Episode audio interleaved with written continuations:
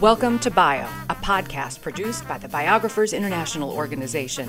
Bio is devoted to promoting the work of biographers and advocating for biography as a genre with the support of biographers and biography lovers worldwide. I'm Bio member Lisa Napoli in Los Angeles. On each episode, we'll talk with a biographer about his or her work. The writer and scholar Allison Parker was surprised as she learned more and more about the activist Mary Church Terrell that no adult biography had been written about her before. It wasn't for lack of materials. Before Terrell's death in 1954, she'd negotiated to house her papers at the Library of Congress. Parker sifted through other important documents at Howard University and in the homes of family members who were willing to welcome her in. Ten years later, her book, Unceasing Militant The Life of Mary Church Terrell, has been published by University of North Carolina Press. I talked with Parker from her home in Philadelphia via Zoom on April 29, 2021 it was um, almost overwhelming because she saved every piece of paper and she actually negotiated with the library of congress to take her work um, meaning her diaries her letters her production because she viewed Black women's contributions to politics and um, to thought as important enough to be uh, deemed worthy enough to be in the Library of Congress. And that's how her papers are there is she met with the librarians and got them there. What a remarkable person. I it, it, it's such a movie just reading the beginning part of her life how she came to be and then her work. Uh, if you could for somebody who doesn't know what would be the sort of brief biography of her? And then i want to get back to the years you've spent mining through all the papers that she was so smart to leave behind I, I would say that she's best known as um, a woman who was a leader of the Black Women's Club movement at the turn of the century. And she was the first president of the National Association of Colored Women in 1896. And um, she started her life, however, as an enslaved baby in Memphis, Tennessee during the Civil War. And she was emancipated through by the end of the war and her, as were her parents and since her parents were the children of their white enslavers, what that meant is that they had access to some loans and or gifts of money by these men who never freed them, but who were willing uh, to help them once uh, slavery had ended. Um, and so they became prosperous in the Reconstruction period.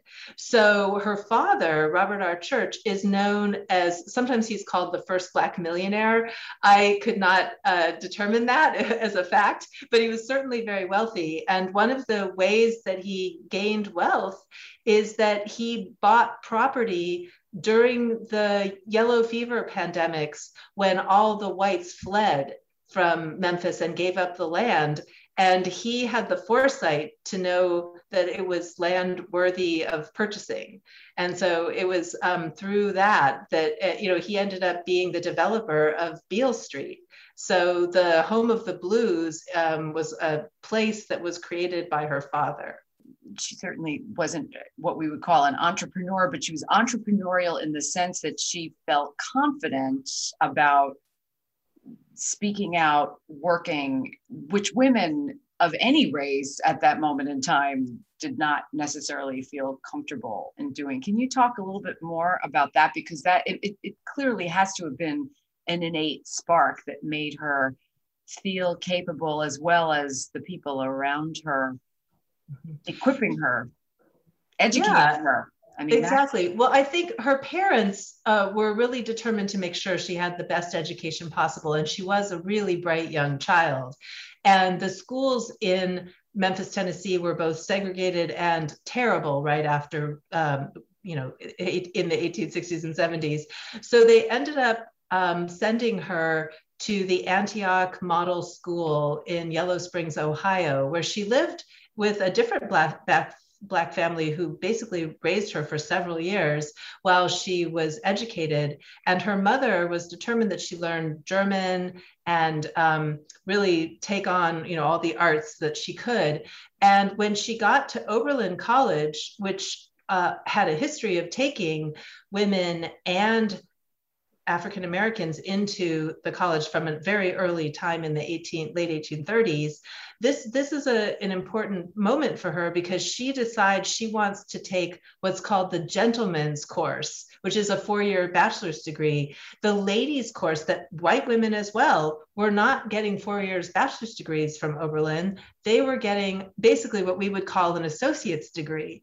And the fact that she wanted to study Greek and Latin was another kind of bone of contention where people said, you know, this is not what a woman should be doing. What would you do learning a language that you, you know, you can't use in any other form? It's not like a polite language like Fran- French, where you can go to France and, you know, have a vacation or something. And she persisted in all of these things. Um, even at, at a time, you know, when that was unacceptable. So she was quite determined. I'm sure you wondered many times as you sifted through her papers uh, what it would be like if she were born today, lived today, what she could have. I mean, she certainly accomplished a lot. What, what, so what led you to the, how did you work with the papers? Just looking at what was available is overwhelming as an outsider. So, how did you attack this project? And, and how it's been years that you've been working on it, right? Yeah, Life, yes. Life's work. Yes, exactly. This is definitely uh, well over a decade uh, as a project. And um, basically, I, I think that I, at some level, tried to find you know every document that I could and, and look at it and read it if, if I could. I, I know that sounds crazy, but you know I, I just wanted to have the the best sense of her that I could get. And I especially focused at the beginning, I think, on her letters and diaries to get a better sense of herself. The her published her write her written works, her speeches, some of that is already published in volumes. And so I had already read all of that for my chapter that I wrote on her political thought. So I felt like I had a pretty good handle on her intellect. But what I didn't know as much about was her private life. And so my goal was um, to dive into that as much as I could. And um, her handwriting is truthfully absolutely horrendous and very, very difficult to read. Although I am very jealous that now the Library of Congress has mostly digitized uh, the papers uh, that which of course were on microfilm when I was working with them.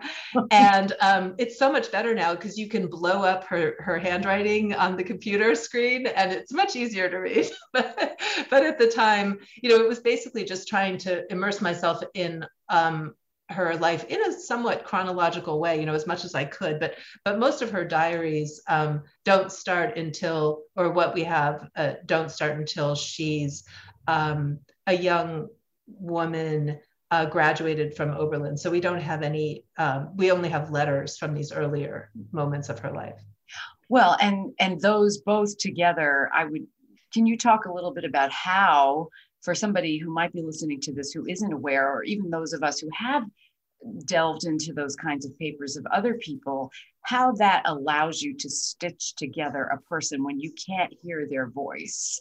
It is such an amazing marvel that reading letter after letter and a diary, even if it's not at the same concurrent moment uh, of that person's life, really does provide a picture for you of them.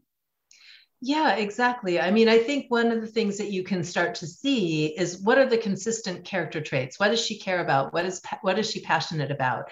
And so, you know, the the rights of women and the rights of African Americans and the determination to uh, in a way, she talked about it and she used the phrase representing the race, right? It's like she had achieved so much from slavery and especially her parents having been slaves um, that she wanted to prove that African Americans and women could do anything that any white person could do. And at the time, that felt like something. Uh, you know, we still have this issue today to some degree. We still have a question about representing, right? And also still have so many firsts And so she was often the first. She was the first Black woman on the Board of Education in DC. You know, she was the first president of the National Association of Colored Women. Um, you know, she she did so many things where she was the first that she had to be kind of fearless. Um, and so you see the fearlessness and the the feistiness in her diaries and letters as she's um, going about her life and meeting uh, her future husband and falling in love. Um, but also, she's traveling around Europe and she's living a life that's much less encumbered by race when she's there. And really um, has several marriage offers from white men and um, her the man she marries robert terrell who's black and in america and she decides to go back and marry him and take up the cause of working for civil rights in the united states even though she knows it's going to be harder than it would have been if she had stayed in europe. Why do you think that is? I mean clearly it's clear that she had this mission but but what was that deciding factor for her I think that it was the fact that you know, she, for one thing, she really inherited a fighting spirit from her parents, and in particular, her father, Robert Church, had actually been shot in the head during the Memphis massacre of 1866 um, because white riding white Mem- Memphis uh, Irish police officers uh, were basically looting and rioting and killing as many uh, freed people as possible, but especially men like him who had uh, kind of challenged the uh, social order by applying for a license to open a saloon. And he was refused, but then took it to the courts and happened to win when the Congress passed uh, the Civil Rights Act. And so then uh, he won because the only reason his uh, application was rejected was because of his race. But uh, this is the example she had from early on is somebody who survived a bullet hole to the back of his head, shot by a police officer. So when she, you know, when she grew up and became uh, an activist, she took up cases of especially young Black women who were accused of murder when they um, somehow managed to kill a white man in self-defense when they were being uh, assaulted and she did not think that that you know would have gained a white woman a death penalty sentence, which is what was happening. These women were getting death penalty decisions. And she would go into the uh, jail houses, meet with these women, um, and then she would go and try to talk to the uh, governors to appeal for clemency. Um, and this is as a respectable woman who's very much interested in this notion of representing the race, it doesn't mean she's afraid of going into a prison and associating with a woman who's basically been condemned to death. Um, so she was very fearless. And I, I, do think her parents gave her a pretty strong um, example of what it meant to fight back against that kind of virulent racism that existed. And she, right, at the moment of it was such a, a combustible moment in time. And I can't imagine that she wouldn't have taken the path that she had, um, even though she had the opportunity to live more comfortably, so to speak, elsewhere. So, how how do you how did you stitch together this life in the end? What was in the back of your mind as you were sifting tirelessly through all this documentation? How did you you know that that's always the, the big challenge and i know it's a very hard thing to reduce to a sound bite but i'm going to ask you anyway how, especially since you're teaching while you're doing that how, how did you approach that? Well if you're talking about the narrative arc and how i decided to stitch it together part of it was actually by looking at what had been written about her, especially in young adult and children's biographies, of which there are many. So there were no uh, that were written for adults, but bizarrely enough, there's a huge number that are written for kids. And the uh, narrative arc is all the same. It's that, okay, she's uh, born into somewhat difficult circumstances. Her parents uh, become prosperous. Uh, she gets this education. She's the model of respectability and uplift politics with the club women, uh, you know, for Black women in at the turn of the century, and then this very respectable woman um, becomes radicalized in very old age when she's in her 80s and participates in picketing and boycotting and even lawsuits against um, segregated stores and restaurants in DC, which she actually wins a United States Supreme Court case in um, 1953, the year before Brown. And we don't know about it mainly because it only affected uh, Washington, D.C. Um, so, because it, it, had no national implications really, um, it's not as well known, obviously, as something like Brown v. Board. But the point of this is that I don't agree with that uh, storyline and arc at all, because what I was finding in um, looking through all this documentation is that she had been this d- direct action militant from much, much earlier in her life.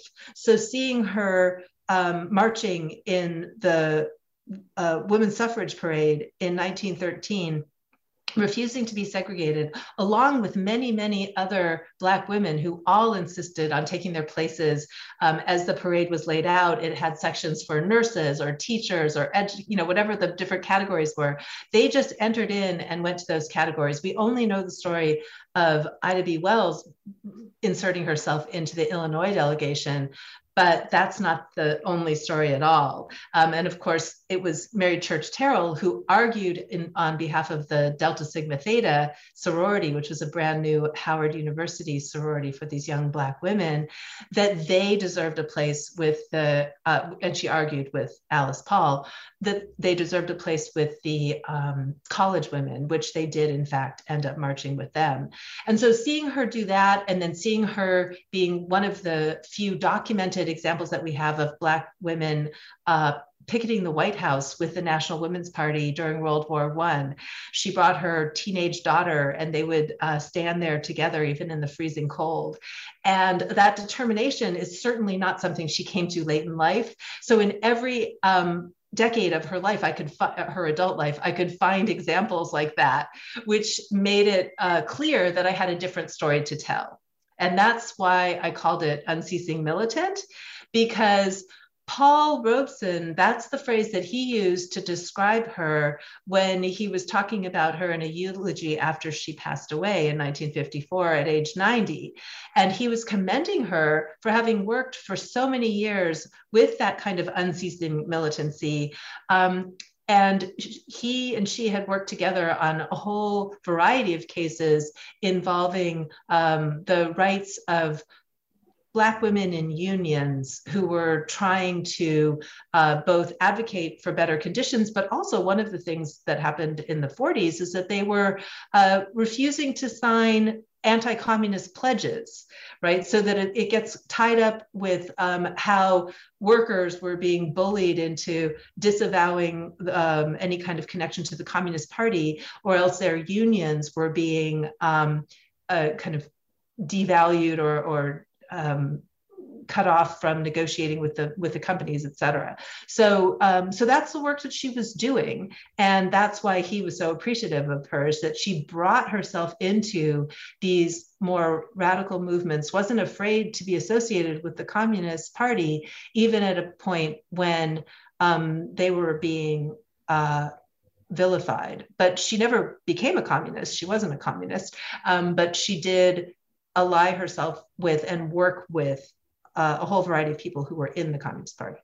By the time she died, did she feel she'd accomplished anything, or did she feel? How, I mean, that that's such a pivotal, pivotal moment in history, obviously, when when she passed away in the 50s. Yeah, I think that she was gratified by what she saw happen after the end of World War II. So that, you know, what we consider in a way, if whether it's the mid 50s or uh, if you started a little bit earlier after World War II, that's what we might consider the kind of mainstream civil rights movement. And so what she appreciated was that the causes that she'd been working for for so long were actually being taken up by far larger numbers of people. So, what she sees at the end of her life is the movement generating attention and support in ways that she hadn't seen earlier. So her type of activism, right, this militancy, the picketing, the boycotting, the lawsuits, that's not new. But what's new is that it's gaining traction and that they're succeeding in getting people to both protest and when the cases go to court, they're winning, right? So this is a big difference. And so she's definitely pleased with this shift that she sees. Um, she's always regretting the fact that as you pointed out, if she had been alive in a different era, she might have done so much more. And she was highly political and uh, was a strong member of the Republican Party in the idea, you have to remember going back to the notion of the Party of Lincoln Republicans. She was very much a Republican um, for most of her life. And she helped many people uh, run for president and you know she so she campaigned for the presidents uh, in the Rep- republican nominees but then she also helped people run for senate. And she would really have liked to be a senator and that was something that um, she regretted that she was never able as a black woman she felt to run uh, or she, you know, she didn't think it was even an option really. Um, but she she did regret that those kinds of possibilities were foreclosed to her by her race and her sex. Uh, a few months ago, I interviewed David Michaelis about his new book about Eleanor Roosevelt, and he said that he got some pushback from people. He spent 10 years or more working on this as well. And uh, he got pushback because he's not a woman. Uh, not to guess your race, but I'm assuming that you are not African American just by the way you look. So, so did you get pushback from anyone about writing about this figure, or were people just so happy that you were willing to plunge in and do this hard work that it didn't matter? Well, so far, um, I've I've had really lovely and positive responses. I've worked really carefully um, on trying to immerse myself in as much African American history as possible, um, and I've been doing some of that work before I started working on uh, the specific biography, of course. And so I've also was really grateful to have opportunities like I was a year long fellow at the um, Emory University's uh, James Weldon Johnson Institute for the Study of Race and Difference. And um, I was fortunate to be one of 11 amazing fellows. I was the only white fellow, and really had a chance to immerse myself with these fabulous scholars, um, just trying to talk through a lot of these issues. And so um, I've been trying to be as open and um, sensitive as possible to all of these issues about what does it mean. Um, I definitely don't believe that you know only a man can write about men's history or only a woman can write about women's history or only um, a white person can write about white people's history or whatever it would be right like that i don't think that's true so um, but then also um, i've really tried hard to vet my work with my friends and colleagues and make sure along the way that I was getting a lot of feedback and um, being really open to, to feedback and making sure that I was trying to be as sensitive as possible to telling her story. And so that's how I tried to uh, resolve that. But fortunately, it seems like it's worked out okay. and it's interesting because now you will forever be associated with bringing her to this point in history hopefully. I mean do you do you imagine um, what would come next? What other scholars or uh, both official scholars or pikers like me who are wannabe scholars would would mind through now that you've given us the book that you've given us? I mean there are probably a thousand permutations of her life but especially since it was so long. But i wonder if you've thought about that while you were doing it if there were the offshoots and the next steps? Oh, absolutely. I mean, one thing um, that's true is that I have a lot of chapters that I didn't even include in the book because I couldn't possibly, you know, unless I had made it a lot bigger and I was trying to keep it at a more accessible size. Um, and so I think I've already talked to a, a lot of graduate students and other people, you know, who've said, "Oh, this makes me want to do more on this part of her life," because some things that I could happily have written an entire chapter about, I had to write a sentence about.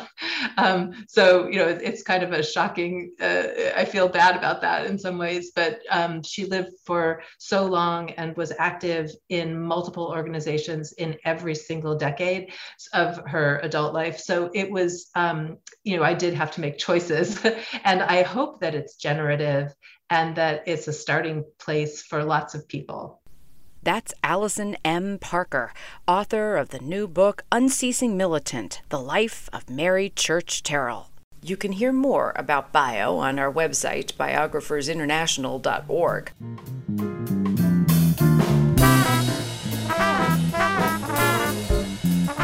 Enzo De Palma created our theme music. Cherie Newman is our podcast editor. I'm Lisa Napoli in Los Angeles. Thanks for listening to Bio.